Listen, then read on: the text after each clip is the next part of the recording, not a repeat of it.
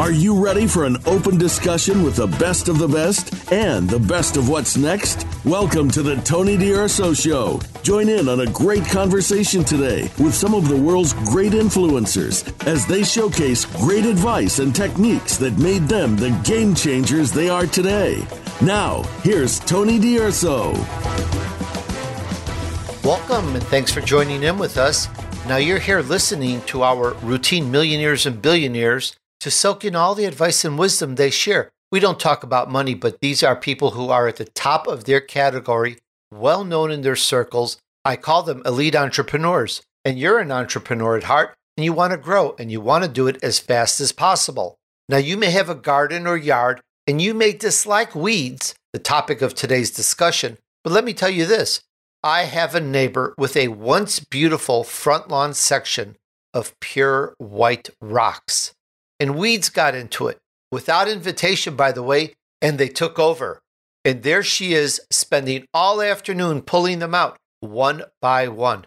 Now, when done, the rock lawn looked fantastic. So they aren't grown on purpose, and we have to get rid of them when we see them. All right, you got that. Now, let's give this all a 180 degree twist. We're going to talk about Grow Like a Weed with Stu Heinecke. And later in this episode, we have an insider's brief about the future of sports, how IBM is bringing tennis and football to life for fans through new AI and cloud technology applications. Stay tuned for that later in this episode. And while we're at it, this is all about helping you and your friends turn your vision into reality. We want to help you get very successful at growing your business to a high sustainable level.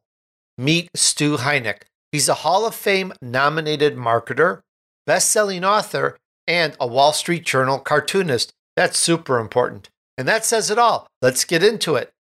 Hi, Stu. Welcome to the Tony D'Urso Show. Tony, thank you so much for having me on. It's, a, it's, a, it's an honor. Stu, we're all looking forward to getting our business to grow like a weed, and I really appreciate you spending some time with us. The honor is mine. I just want to just jump right in. I can't wait. You've done so much. I'm a marketer. I've written books on marketer. Here you are, Hall of Fame. I just love it. The Hall of Fame nominated. And so um, the honor really is just all mine. So let me just kind of cut the chatter for a moment and just jump in. Stu, how did it all happen for you? Well, I was driving down the Santa Monica Freeway many years ago, and you know, it's it's back when so many years ago. It's when traffic used to move really fast on those freeways. So, um, so you know, here we were we're going along, and there's six lanes of traffic coming this way, and six lanes going the other way. So that's twelve lanes of traffic. Lots of cars, roaring tires, and in the middle there's a 40 foot wide concrete median. It's all concrete. There's no it's no place for a plant to take root. But of course, we know there was there were weeds growing out of the cracks, and I happened to notice, and like that's something we we always see, and I don't know, such a ubiquitous sight, but this time it really it really just struck me because I thought, look at this one dandelion that's growing out of the crack. It looked happy. It looked like you know those happy yellow flowers and the the happy seed pods blowing those seeds around, and it just kind of bounced around in the smoggy turbulence, and uh, and it's like you know, isn't that impressive? Because this thing just landed wherever it landed and it's making a living. It's running its process. And that's just really, really impressive. And, you know, I, I, I was imagining that, you know, I mean, obviously it didn't, it didn't get hung up on, let's say, I don't know, this sucks. Look where I landed. you know, I, I saw myself as living at the beach. So, you know, instead it was just wherever it landed, it was going to make a go at it. It was going to be very, it was going to be fierce about it. It's going to run its process. And I just thought, you know, I hope that when, because I was kind of a young guy then, I hope I can do that in my business and in my career because that's a big, that's a heck of a standard to live up to. But the thing that I drove away with is I wonder if they have a, a model, if there's a, if there's a sort of this unified model that all of the weeds follow, and it, that is, of course, to grow and and um, to expand and, and dominate their turf, all the things that they do do they have a do they have a model? And it turns out they do and that's what led to the book. It's really interesting and i've noticed that you're right. Here and there we see beautiful flowers and they're not just ugly. Weeds okay we all know this. Weeds though we in our mind they're ugly. They're not there's some beautiful flowers and some of them are rather medicinal which is another topic. So here you are you notice that and, and then somewhere along the line, you got this vision of, hey, I could be the weed master. I'm kind of teasing a little. I could do the weed thing. And then you started talking about it, writing books, and, and so on and so forth. When did that vision kind of coalesce to just to just roll with that? Well, you know, I, I just so again that that one experience happened many years ago, and I've just been wondering. Oh, okay, I just just observing, and you know, we cartoonists we do a good job of observing and, and sort of you know, distilling everything down to one one quick essence. And and so that's what I've been doing. I've just been watching and I've been noticing what weeds do, um, um, how it applies to business. And then I started interviewing. You know, this is what, it, when I finally decided this is going to be a book. Started interviewing some really impressive people. I mean, some billionaires and some uh, business personalities and a lot of experts in all kinds of field, all sorts of fields across business. And um, and and actually gardeners and and weed scientists. I didn't know there was such a thing, but there is. But I wanted to. I just wanted to find out then. Well, what's and that's a wonderful part of this whole process of writing a book. When you start interviewing people, um, that's when perspectives really start to coalesce and and broaden as well. And so, yeah, I just I, I realized this is re- we're really on track with this. Weeds really have this model that that some of us already follow, and when someone's following the model completely at all levels, those are generally the people who are billionaires. It's really interesting. And when I when I interviewed, for example, Kathy Ireland, one of the things she said was, "I wanted to do this interview because I've felt like a weed my whole life." I thought, okay, that's that's pretty cool. And I don't know, T. Boone Pickens was another one that I interviewed. Do you remember T. Boone Pickens? I mean, I remember the name. Yes in case anyone in the audience doesn't remember him or doesn't know his name, he was the original corporate raider. I believe he was the original one, but he was the one he was he was in the in the news all the time because he was constantly going after in takeover bids, hostile takeover bids. Um, I don't know, some of the biggest oil companies in the world. Phillips 66 is one of them. Unocal is another. There were a bunch of them that that he would make these runs at, and um, and and he did so much of it so much of what he did was very weed like. And in fact, I'm sure that the executives at either at any of these oil companies, when he came came calling, you know, by, by buying up stock, they're probably just saying, geez, what a total weed this guy is. because he was. He was a total weed. So you notice dandelions and weeds on the wall. And by the way, I've driven that Santa Monica freeway and all the freeways in Southern California for a great many years.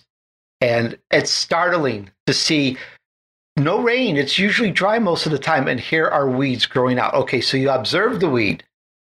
You got the vision that you can do something and you got this whole thing. So now the next question is Are you into this? Are you doing this because you want to be a billionaire? What's the reason behind you doing all this and and and learning and studying and teaching about growing a business like a weed?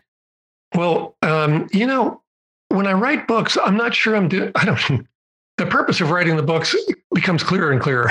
And so um, I don't know that I'm writing the books to become wealthy per se, but but I will say that as I wrote the book and as I um, you know I, I, run an agency, I run a, a, marketing agency. So as I wrote the book and then went through the the editing of it, um, I started realizing, oh my God, I'm making a lot of mistakes here. Not in the book, but in my business Prove the Weeds. And and so there are a couple actually, what I should do is tell you what their model is because um, because when you look at it, you just say that makes sense, and either you're doing it or you're not. If you're not, then you then you're hampered in your business. And some parts of it, if you're not doing it, then you don't have a business. So that model is it's really simple. All of them, although they all come in all shapes and sizes, and they're all over the world. All weeds do the same thing. They all leverage a fierce mindset. I have to come back to that, but a fierce mindset and unfair advantages against collective scale, and then do it according to a process that is both ancient and it's millions of years old, but able to respond to challenges very, very quickly. That's their secret. That's the whole model of how weeds grow like weeds.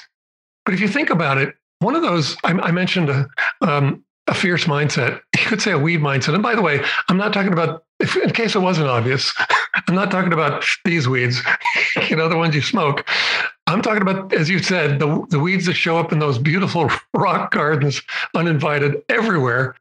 And, and so anyway, so they, they, they have this fierce mindset And then they then they have they, they cultivate force multipliers. I want to go there first because when you think about, let's say, a dandelion, because everyone has dandelions, everyone's familiar with dandelions. So they've got those seed pods that that you know kids love to blow because they're because they work so well. Actually, they you know, they're they're beautifully well. Let's say they're geometrically geometrically arranged so that they have the greatest possibility of taking flight and going somewhere to put down roots. And then those seeds are meant to fly, and they they are beautiful little flying machines.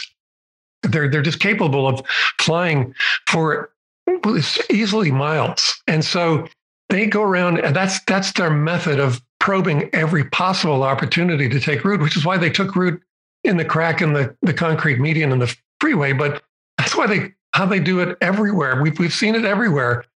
And and they end up finding opportunities that other plants don't. I mean, was, I think it's significant that there wasn't a an apple tree or a petunia growing out of the crack in the concrete because they don't have what it takes to be a weed, right? They don't they don't have those unfair advantages developed. And there's some some of these unfair advantages that weeds have, they're, they're just amazing. Usually it's, it has a lot to do with seeds and seed production and how often they seed or, or just this overwhelming amount of seeds, or maybe seeds that fly all over. There's some seeds, some weed seeds that fly hundreds of miles.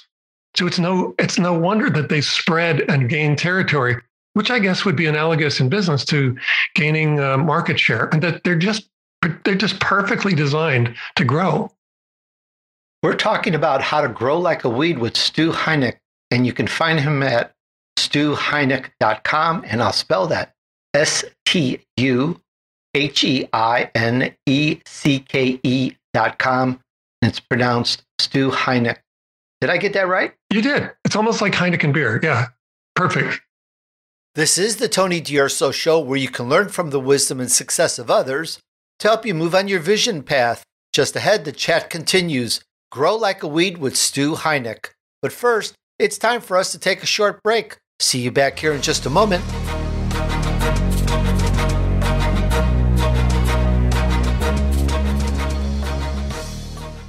I wanted to walk across the street the other day and I was not in the crosswalk. I was still on the sidewalk. And a lady saw me and she was driving by and she slowed down. And I didn't want her to stop for me, so I waved her on but she continued slowing down and waved back at me to go ahead. You know how that goes, right? We both kept waving at each other, and I finally decided I would walk across the street anyway, even though I was trying to be polite. Well, the lady rolled down her window and she said to me that she had plenty of time. She was driving down to the local pharmacy and she was going to be standing in line and waiting. You know how that goes? And that's exactly why I love Amazon Pharmacy. Yeah, that Amazon. Amazon Pharmacy delivers a better pharmacy experience that delivers directly to your door and works with most insurance plans. Amazon Pharmacy helps you save time, save money, and stay healthy. And there's transparent pricing so you know what you'll pay before you pay it. And that is so great. And Prime members can save up to 80% on their prescriptions. That's huge. And like I mentioned earlier, Amazon Pharmacy works with most insurance plans. And check this out if you ever had any questions or problems, real pharmacists are always available at Amazon Pharmacy no matter what time, day, or night. Your medication gets delivered to your door, so there's no more rushing out to the store hoping to get there before they close. A pharmacy that works for your life with meds delivered to your door. It doesn't get any better than that. Switch to Amazon Pharmacy and save time, save money, and stay healthy. Learn more at amazon.com slash DURSO. That's amazon.com slash DURSO. Amazon.com slash DURSO. Average savings based on usage and InsideRx data as compared to cash prices. Average savings for all generics are 78%, 37% for select brand medications. Restrictions apply. Again, that's amazon.com slash DURSO.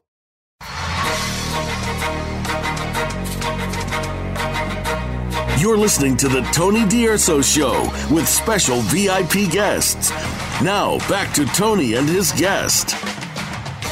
All right, we're back on the Tony D'Urso Show where you can learn from the wisdom and success of others to help you move on your vision path. Today's show is Grow Like a Weed with Stu Heinecke. Entrepreneur interviews on Apple Podcasts or you can find everything back to day one at Tony, D U R S O. This is really interesting podcast. on the weeds, and, and now, now, I know there's, there's the different scaling strategies that that can help a business. So let's kind of go into those first, and then we'll talk about maybe the weeds model. Sure. Well, you know, I, I think the um, I went into the project, I went into the, the book uh, intending to write it for anyone in business, but I think the ones that might get the most from it, I might retract this. I don't know. I'm thinking out loud, but I'm thinking the ones that might get the most from it are small business owners because they've got a lot. There's a lot of growth yet to go, or startups.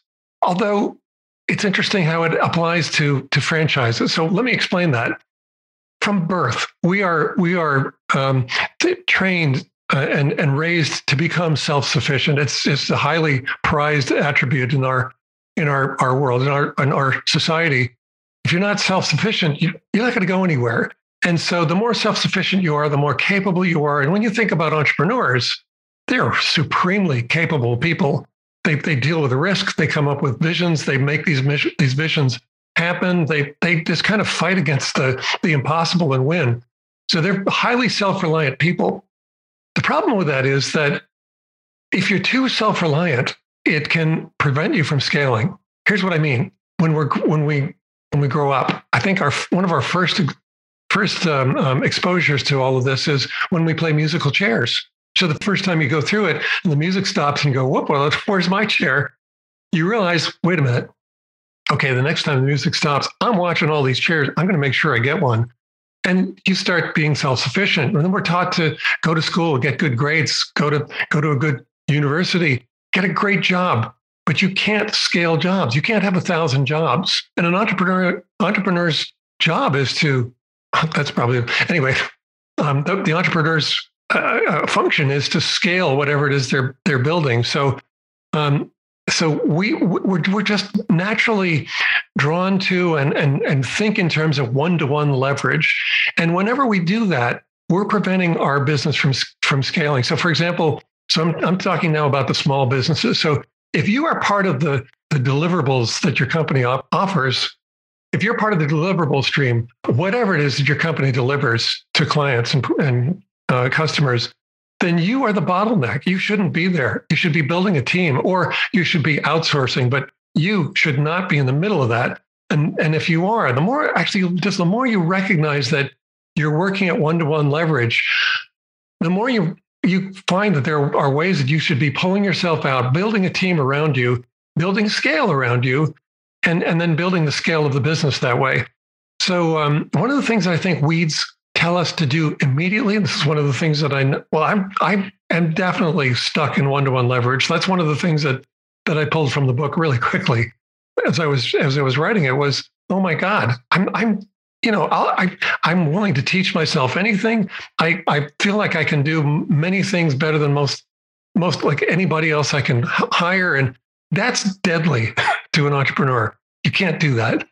Um, one of the things that that then came out of the book to me, one of the big takeaways was you need to you need to form as many alliances also. So I mentioned building a team, but also so that would be employees and and maybe vendors or um, other supporters. But you also need to build an, a, um, a a network of alliances, and I don't mean just like people you know, but I'm saying people that you collaborate with, you, you really should be looking for the smartest people you know and collaborate with them as fast as you can. And, and that was one of the big takeaways. I'm doing that in my business. I'm changing the fact that, I, that there was one to one leverage and, and it's growing as a result. It's, it's amazing what's happening just to watch that happen. So, yeah, the, the weeds, if you watch weeds, if you watch what they do, I think that's one of the, one of the big um, takeaways also from the book is watch what weeds are doing because they show us how to how to scale and they do it beautifully. Now, weeds have uh, some strategies that you've determined from them, and you actually have a weeds model of scaling, and you have some strategies on that. So let's go into some of what those are and see how that can stimulate our own growth. Yeah, well, so there is the WEEDS model, which is an acronym. WEEDS spells out um, or is is is um, stands in for weed inspired enterprise expansion and domination strategies. So here's the thing in the weeds model, I remember I mentioned that, that weeds never, well, they never do anything without an unfair advantage, essentially. Other plants don't seem to care so much about that, but weeds never do anything without an unfair advantage. So the weeds model is eight levels of strategy to help you create and and uh, and accentuate your own unfair advantages. Does that make sense? It does, you know, and I think about on my property, I've got some giant redwood trees and I have these blueberry bushes. Now everyone's thinking, oh, blueberry bushes, they're wonderful. The blueberries.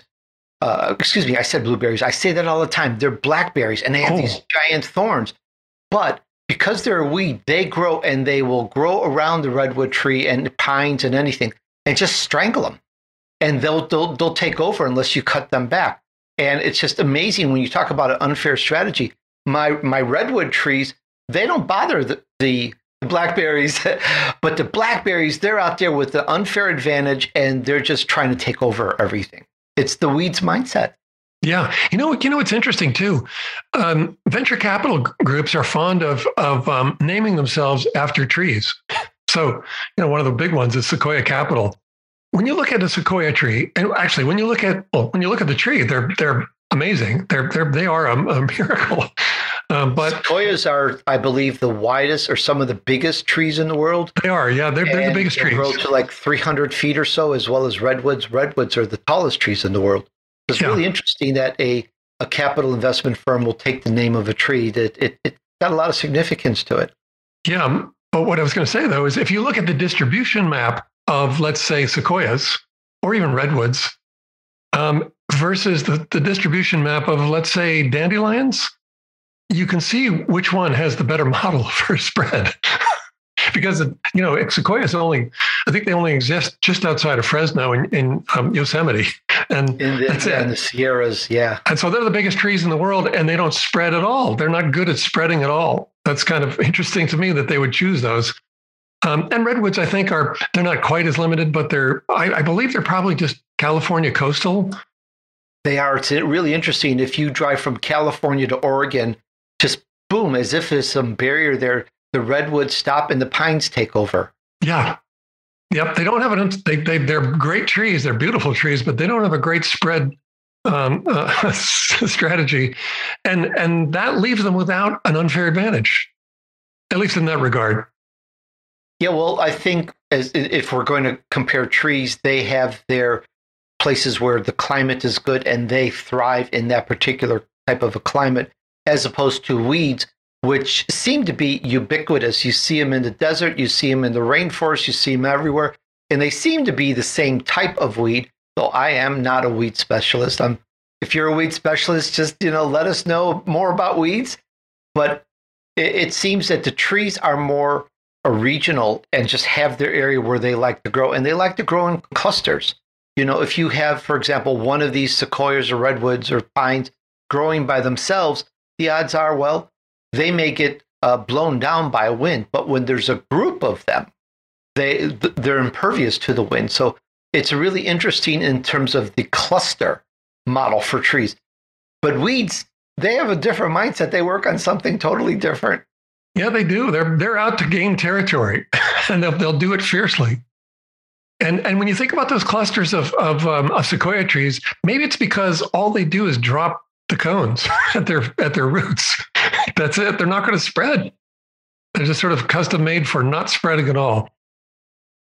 Yep, I think so because that's how they grow, and then they grow very thick.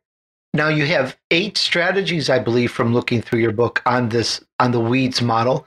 Let's see if we can get into that and stimulate some of our own ideas and growth uh, for our business.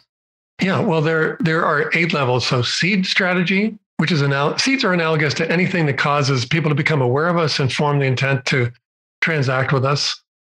Um, so marketing and, and uh, public relations and uh, um, uh, it could be any many things actually. A, a, great design.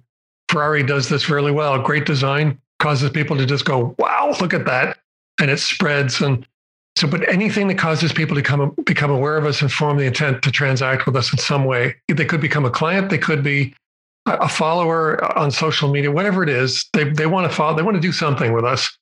Seed pod strategy is the next level down. And seed pods are, well, seed pods are multipliers of seeds. So if you think about the, the seed pod of a dandelion. It holds the seeds way up in the air because they grow pretty tall, and then it spreads them out in that beautiful geodesic dome ball, um, which really just maximizes the surface area that is exposed of the seeds to the wind.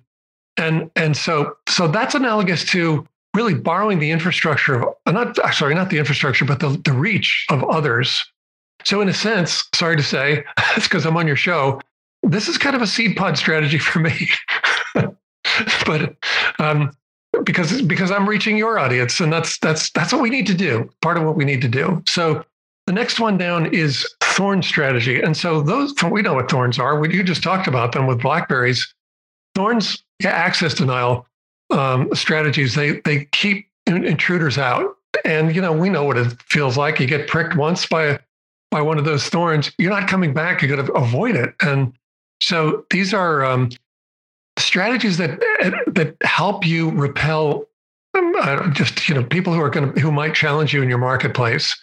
So certainly that that's all of your IP uh, that that would be um, registered legally. So it could be trademarks and patents and this is the Tony D'Urso Show, where you can learn from the wisdom and success of others to help you move on your vision path. Just ahead, the chat continues. Grow like a weed with Stu Heinecke. But first, it's time for us to take a short break. See you back here in just a moment.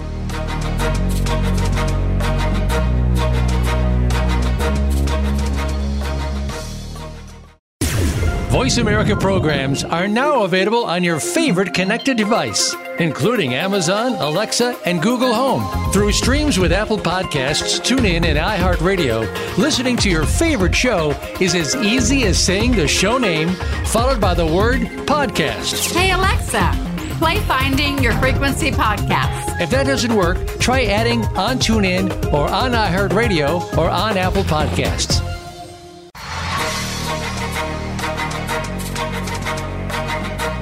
You're listening to the Tony D'Urso Show with special VIP guests. Now, back to Tony and his guest. All right, we're back on the Tony D'Urso Show where you can learn from the wisdom and success of others to help you move on your vision path. Today's show is Grow Like a Weed with Stu Heinecke. Entrepreneur interviews on Apple Podcasts, or you can find everything back to day one at Tony, D-U-R-S-O.com slash podcast. And now back to the chat with Stu. Uh, but then beyond that, I, I think it's also just sort of the reputation of being a fierce competitor. I mean, if there's some competitors you just don't want to mess with. Um, kind of, if we relate it to the news today, um, China is our competitor, and they're being quite thorny, aren't they? And so, you know, it, it does cause people to, to, to think twice. It causes the people who might challenge you to think twice. It's, it's a, kind of an intimidation factor. So that's thorn strategies. We have to have those. We have to protect our our IP, or nothing nothing sticks to our businesses. And the next one in the in the model is segmentation. So if you ever grab a weed in your your garden and you're trying to just get rid of it, so you grab it, just get a handful of it and yank, and what you get is just a handful of what you had in your hand, but nothing else. Like the rest of the weeds is still left there. Well, that's usually because they're built in segments and these are there's sort of a, a joint that's so a, a plug and a, a joint around it. So when when you pull on it, when it's when it's pulled on, just that pops out, but it doesn't pull pull out the whole weed. It doesn't remove the weed by the roots.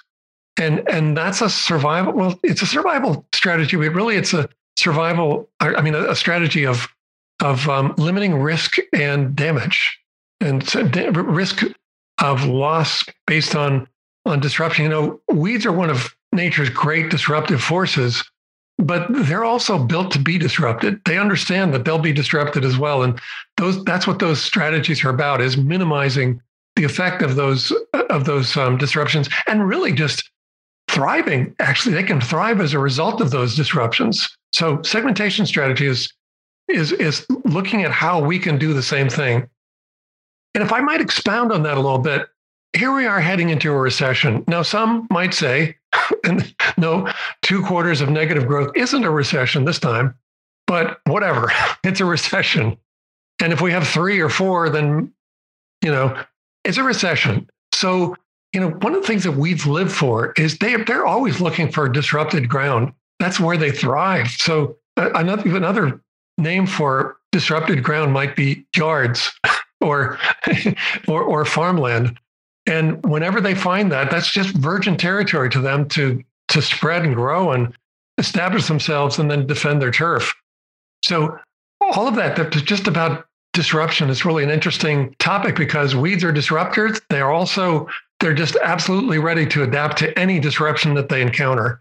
And then there are others. There's there's rosette strategy and vine strategy and root strategy and, and soil strategy meant to help you cultivate more unfair advantages and to to form uh, um, partnerships and alliances. That's the fastest way we're going to grow.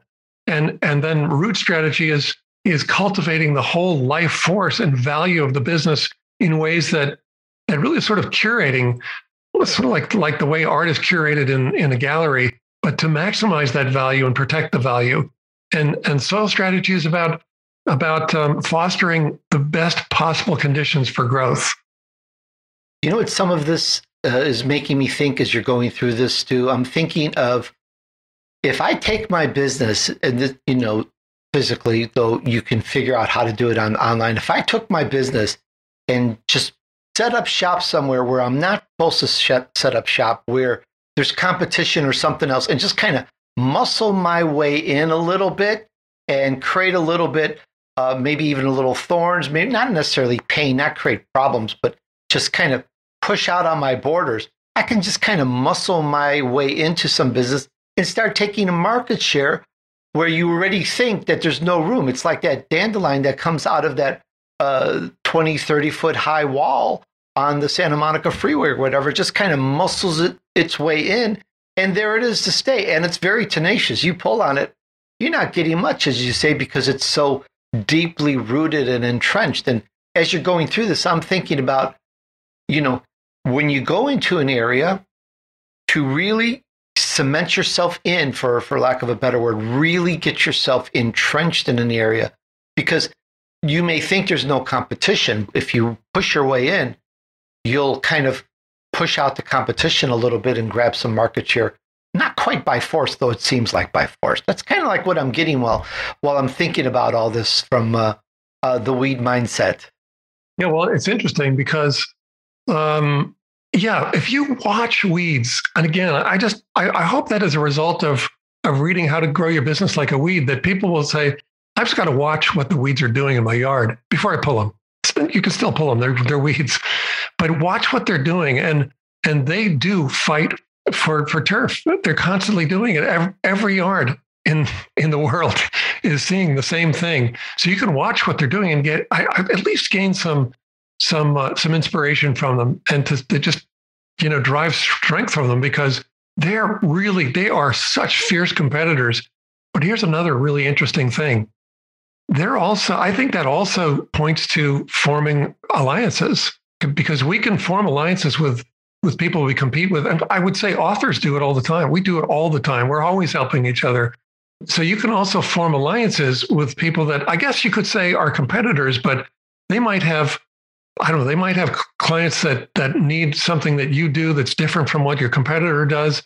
Um, whatever it, it, they're really, they also are natural collaborators. Weeds are, and that's why I, mean, I say that because if you notice a dandelion in your lawn, you might say, "Well, okay, there's a dandelion. I'll pull it up." Uh, and if it was just one, it wouldn't be much of a factor. But look up and you'll see it's hundreds out there. If if you see one, you're really you're just seeing one of an army. And, and so weeds are telling us in no uncertain terms, you've got to find ways to collaborate with the smartest people you know. So those might be, some of those might be your competitors. I like that. And it kind of reminds me of the adage, you know, there's strength in numbers because weeds start growing more and more. First there's one, then another, then another. Next thing you know, unless you pull them, they take over and they strangle everything else. So very interesting. But we don't necessarily want you to strangle others, but it is a very interesting mindset. And part of that also, actually, the mindset part, you have a number of mindsets that you feel that the entrepreneur really needs to have in place. So I'd love to go over some of those mindsets. Yeah, yeah, yeah. I'm glad you asked because I didn't want to leave it hanging as um, this is not the weed. This is not the weed mindset we're talking about. Sitting around smoking some tubes. You know, that's not it. When you think about what weeds do, if you watch what they do, if you, I don't know, if you pull them up, for example, you'll see how quickly, or cut them down, cut them back, you'll see how quickly they grow back. They're very persistent. They're also, um, I would say, aggressive and urgent and certainly resilient. And I would even say optimistic, which is a weird thing to be ascribing to a weed. I mean, weeds don't have minds. They don't have, or I should say, they don't have brains. So, how on earth could something be optimistic? But if you watch the way that they attack their um, their job, I mean, they that strat or sorry that that process of theirs is just it's just programmed into their DNA, and they just run it. Well, they run it like a computer does. They don't they don't let their emotions get in the way. They don't have emotions, so they're not in their way. We have emotions, and they're in, our way constantly. But they just focus on what is, and they deal with it right away. So if you cut them back, boom, they're right back to rebuilding. And so, so that I, I if we define optimism as let's say the the lack of of um, depression, because depression causes us to not do the things we need to do to to recover from something. Let's say recover from a loss or to to get something done. They are the opposite of being depressed. They are so gung ho. They're, they're really, I would call them optimists. Well, another thing, just a little slightly silly and humorous.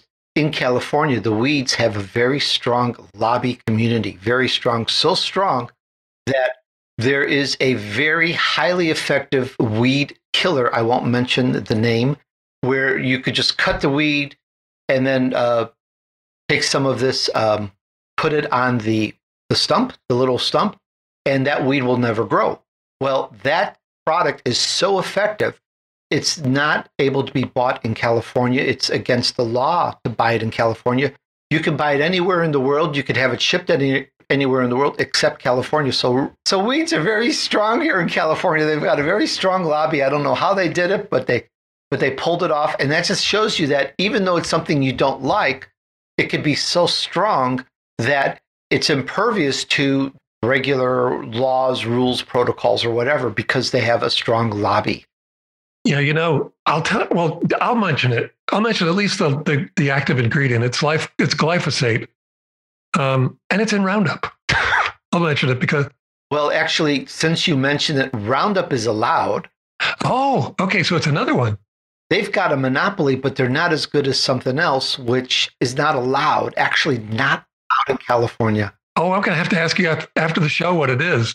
But I have a really cool story about glyphosate, and and and Roundup because um, that's also that's just deadly stuff.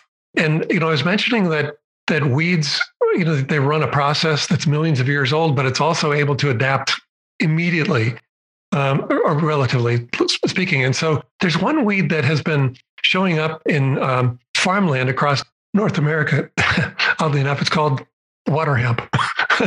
and so, but again, it's not the one you smoke. It's just water hemp. It's just this weed that grows very quickly it's an annual and it's really think about what this is this is a, a and just such a radical approach to to strategy and to um, to really to evolution because the entire population dies every year so it, its longevity its its continuity is through its seeds and these seeds are um, they, some of them have these useful mutations and so water hemp in fact produces well let's say dandelions we know how I mean, once you have dandelions in your lawn, you're not going to get rid of them. And every one of those plants produces an average of about 15,000 seeds over a five to 10 year lifespan. Well, water hemp, by comparison, produces up to 4.8 million seeds per plant. And these plants die off every year. So it's every year. Every one of those plants is producing up to 4.8 million seeds. You're never getting rid of that plant. But here are farmers, and they're using um, they're using herbicides and they're pretty effective. But water hemp, because it produced so many seeds, and and these seeds have these useful, uh, constantly have these useful mutations. You could call it R and D actually, or certainly evolution, because those those then take over, and the the mutations in the seeds that were that were immune to Roundup, that were immune to, to glyphosate, those are the ones that then propagated. So in four years, that plant showed up and then it was hit with with all of these herbicides and it became immune to Roundup and 70% of all the other herbicides available to farmers to kill weeds. that's incredible. That's, I mean, to uh, that's the equivalent of, of um, I mean, that is their evolution. That's sort of the equivalent of our, let's say, our technology. That's, I think that's how we evolve more quickly than than we actually evolve as as animals. But we certainly evolve through our technology, and that's it's technology, and it's that's just fearsome. I mean, that's incredible. That is, I'm really thinking with that to be because the the product that we named, which I cannot name on air, is so highly toxic and poisonous to the environment. We won't use it. We'll go we'll get we'll go down, you know, one by one and pull these things out by the roots if we have to, but we cannot use a product like that. It's just really too hazardous to the soil. So that's right now what we have to do. This is the Tony D'Urso show where you can learn from the wisdom and success of others to help you move on your vision path. Just ahead, the chat continues. Grow like a weed with Stu Heinecke. But first, it's time for us to take a short break. See you back here in just a moment.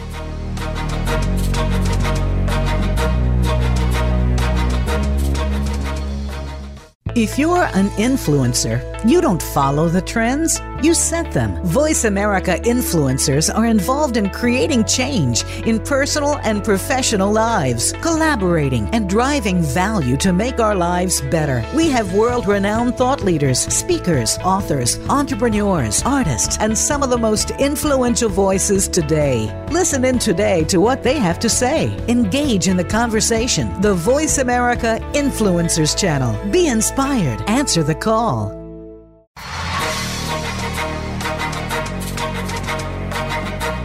You're listening to the Tony D'Urso Show with special VIP guests. Now, back to Tony and his guest. All right, we're back on the Tony D'Urso Show where you can learn from the wisdom and success of others to help you move on your vision path. Today's show is Grow Like a Weed with Stu Heinecke. Entrepreneur interviews on Apple Podcasts, or you can find everything back to day one at Tony, D-U-R-S-O, dot com slash podcast. And now back to the chat with Stu. But it just shows you back to the weeds when they can produce so many seeds. It's like saying, heck, come and get me. Who cares? Because it can still grow. And if we could get that mindset in our business, that no matter what, you know, maybe it's have multiple set of systems or platforms to get our prospects and to deliver our prospects so that if something happens or goes down, it doesn't take us out of business. I think that's where we should all look for as an entrepreneur so that we don't have, even though it takes time to invest our business and grow our business, right? And we usually build a system or a platform or whatever to grow the business. But once we do that, we have to look at multiplying it, mirroring it, having more, because if something happens to that one particular system, we're out of business. I've had that happen too many times Yet it takes time to build one. So you have to build one, but then it's a matter of find another way to build another system that's impervious to what's going on. Yeah, and I think what you're talking about is, uh, at least in, in regard to the to the weeds model and and the weeds, uh, yeah, just the model is is the unfair advantages that we cultivate in our business. If we don't have unfair advantages, there's no reason for us to be in business because we're not going to be in business very long because there are other businesses that do have unfair advantages and maybe I should give an example. because It sort of comes from the book. Um, you know, I want to sell a lot of books, obviously, and I want to do. I'm I'm going to build a franchise on the back end of the book, and so there's a bunch that I want to do with this book. But I, you know, I need to spread a lot of seeds, and um, and I need to do this, and I and I want to create alliances. So here's a great example of that in the book, and, and how to grow your business like a weed. One of the things that I mentioned was that I, I would be starting a new annual award called the Total Weed Award, and that would be to and i can't wait to call well it would be to to recognize you have to you have to excuse me stu. I don't know that i want to be called a weed. No no i'm i'm i think you will. When i when i finish because i'm when, because this is to recognize weed like spread and and growth I mean, that's incredible and I'm, it'll be awarded to to vcs and entrepreneurs and um, and startups and, and you know they'll be the best of the best. So I think I can't wait to call these people total weeds, actually. But here's the thing. Here's the wonderful thing about it.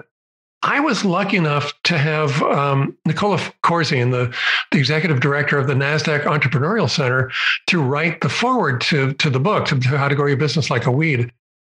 And, you know, I, I went, to, I approached Nicola and I said, you know, I have this award that I need to start, I need to start building out. Would you be interested in teaming up with me? Because actually, wouldn't it be wonderful if we were able to sell sponsorships in this and all of the sponsorship money goes to the center to the, to the Nasdaq Entrepreneurial Center. So it becomes a becomes a a, a fundraising event for um, or, or device for the center. She loves the idea, so we're going to team up. And so the Total Weed Award will be will be done in in in um, in collaboration with the Nasdaq Entrepreneurial Center, which is pretty crazy. And it really gives certainly gives the the award and and by extension the book because you have to know about the book to understand what the award is about but it gives all of that a great, great boost as well. And so those are the kinds of alliances that we want to do. And that's that's also these are they're, they're intermingled. So this is also an unfair advantage. Who's going to match that? How do you match that? I really like that. You're not just selling your business or selling a service, but through alliances, you're growing. And like a weed, you're creating unfair advantages, whether it's the seed strategy or the thorn strategy or whatever the different strategies are you're growing your business so that no matter what happens, whether something comes to hurt you in one area, you're still growing in the other area. So I really like that a lot. I think that's brilliant. And yeah, it's not done enough at all. It's not, and um, and I think I, I you know, and I'm also saying though that I'm collaborative. I'm not just I'm not taking just taking something from the center. We're in an alliance, and as a result, I'm giving something. I mean, that's got to be a, a fundraiser for them. So I'm bringing value to them as well, which is what what alliances should do. So the fact that we're that we're growing together, we end up creating growth for each other. Is, is the point. and that's a wonderful way to be. And uh, you know, I, I I'm just in the process again. You know, I was writing the I re- wrote the book, read through it, and said, "Oh my God, all these mistakes I'm making in my business." So so one of the things I'm also doing is I'm I'm reaching out to all of the the sales the top sales thought leaders. Now I've known them for years because I wrote another book how, how to get a business sorry how to how to get a meeting with anyone. And so I've I've known a lot of the top sales thought leaders now for years but I haven't reached out to them to say you know hey look um, we should be we should be collaborating here. And, oh, and, and one of the ways we could do that is we, we could use my my contact device my contact campaign system to help some of your sales um, some of your sales clients to break through to their top accounts.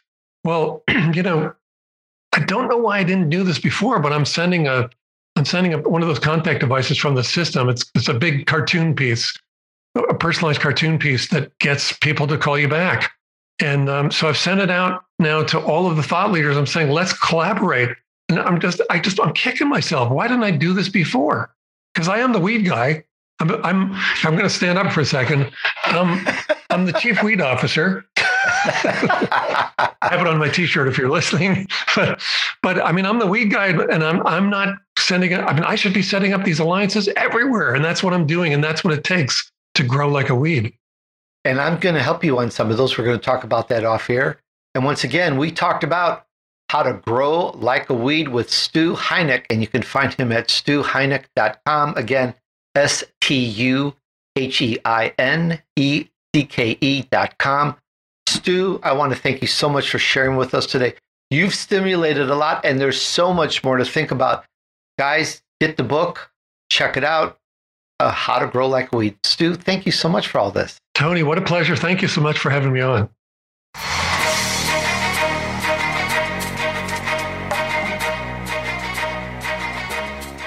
And here's an insider's brief about the future of sports how IBM is bringing tennis and football to life for fans through new AI and cloud technology applications.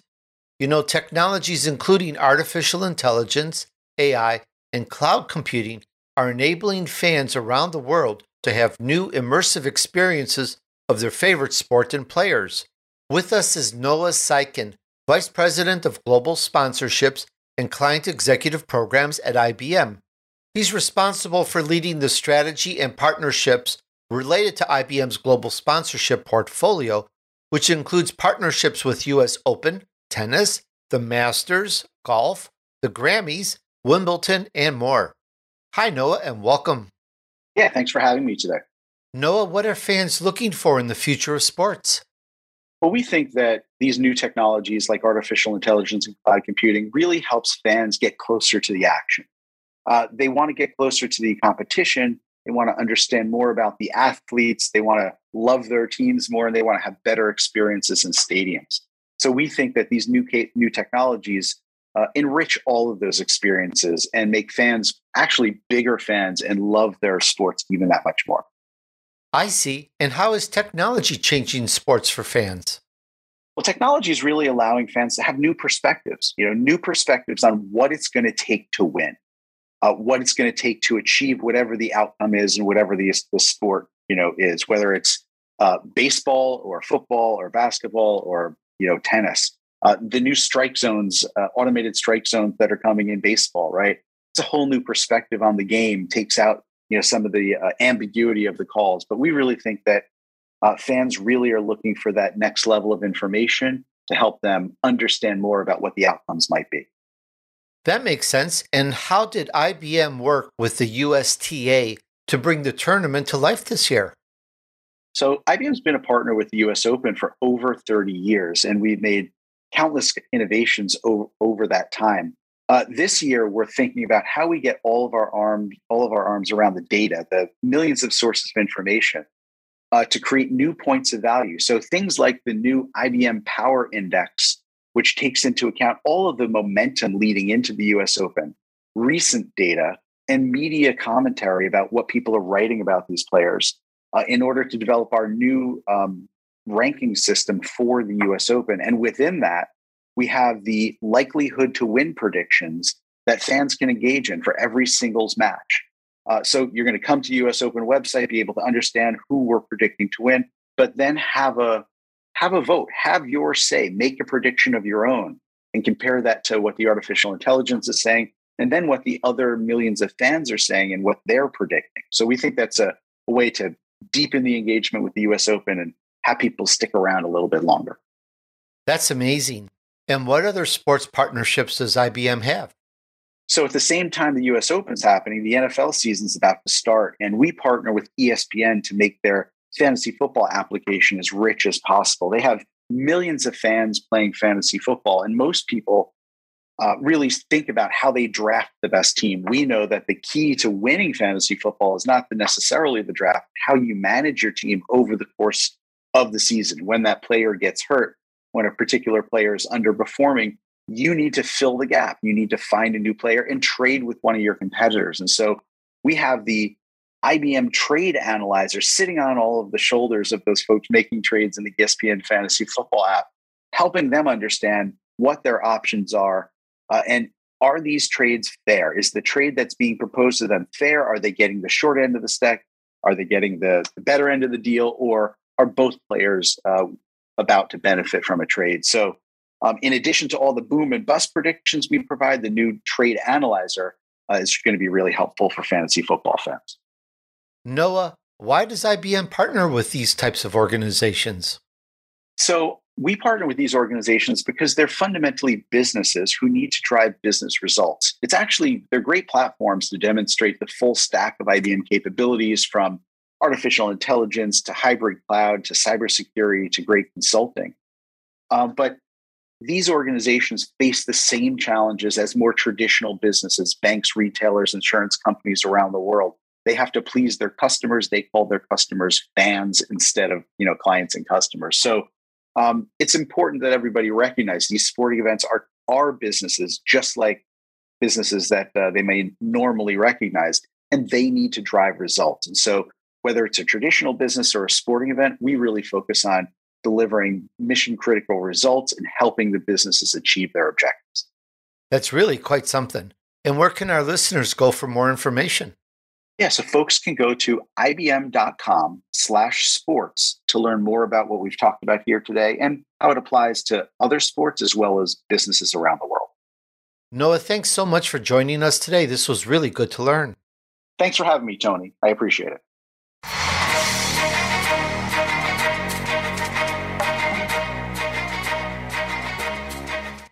Hey, thanks for hanging out with me while I featured an elite entrepreneur who took his vision to reality. We discussed How to Grow Like a Weed with Stu Heinecke. We talked about some really interesting things here comparing and contrasting weeds with growing a business. We talked about, well, the different scaling strategies that can help your business grow.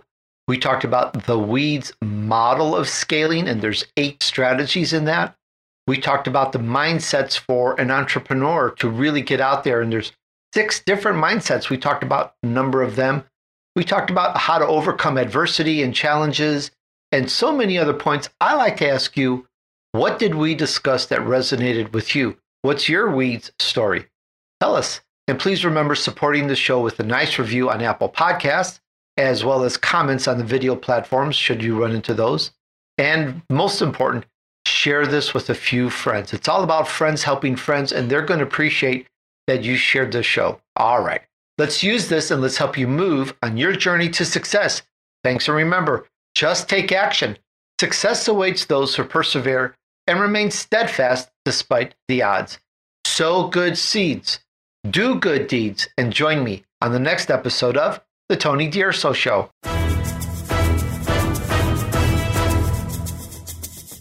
We hope you've enjoyed this week's edition of the Tony D'Urso Show with his key influencers. Be sure to tune in again next Friday at 5 p.m. Eastern Time, 2 p.m. Pacific Time on the VoiceAmerica Influencers channel.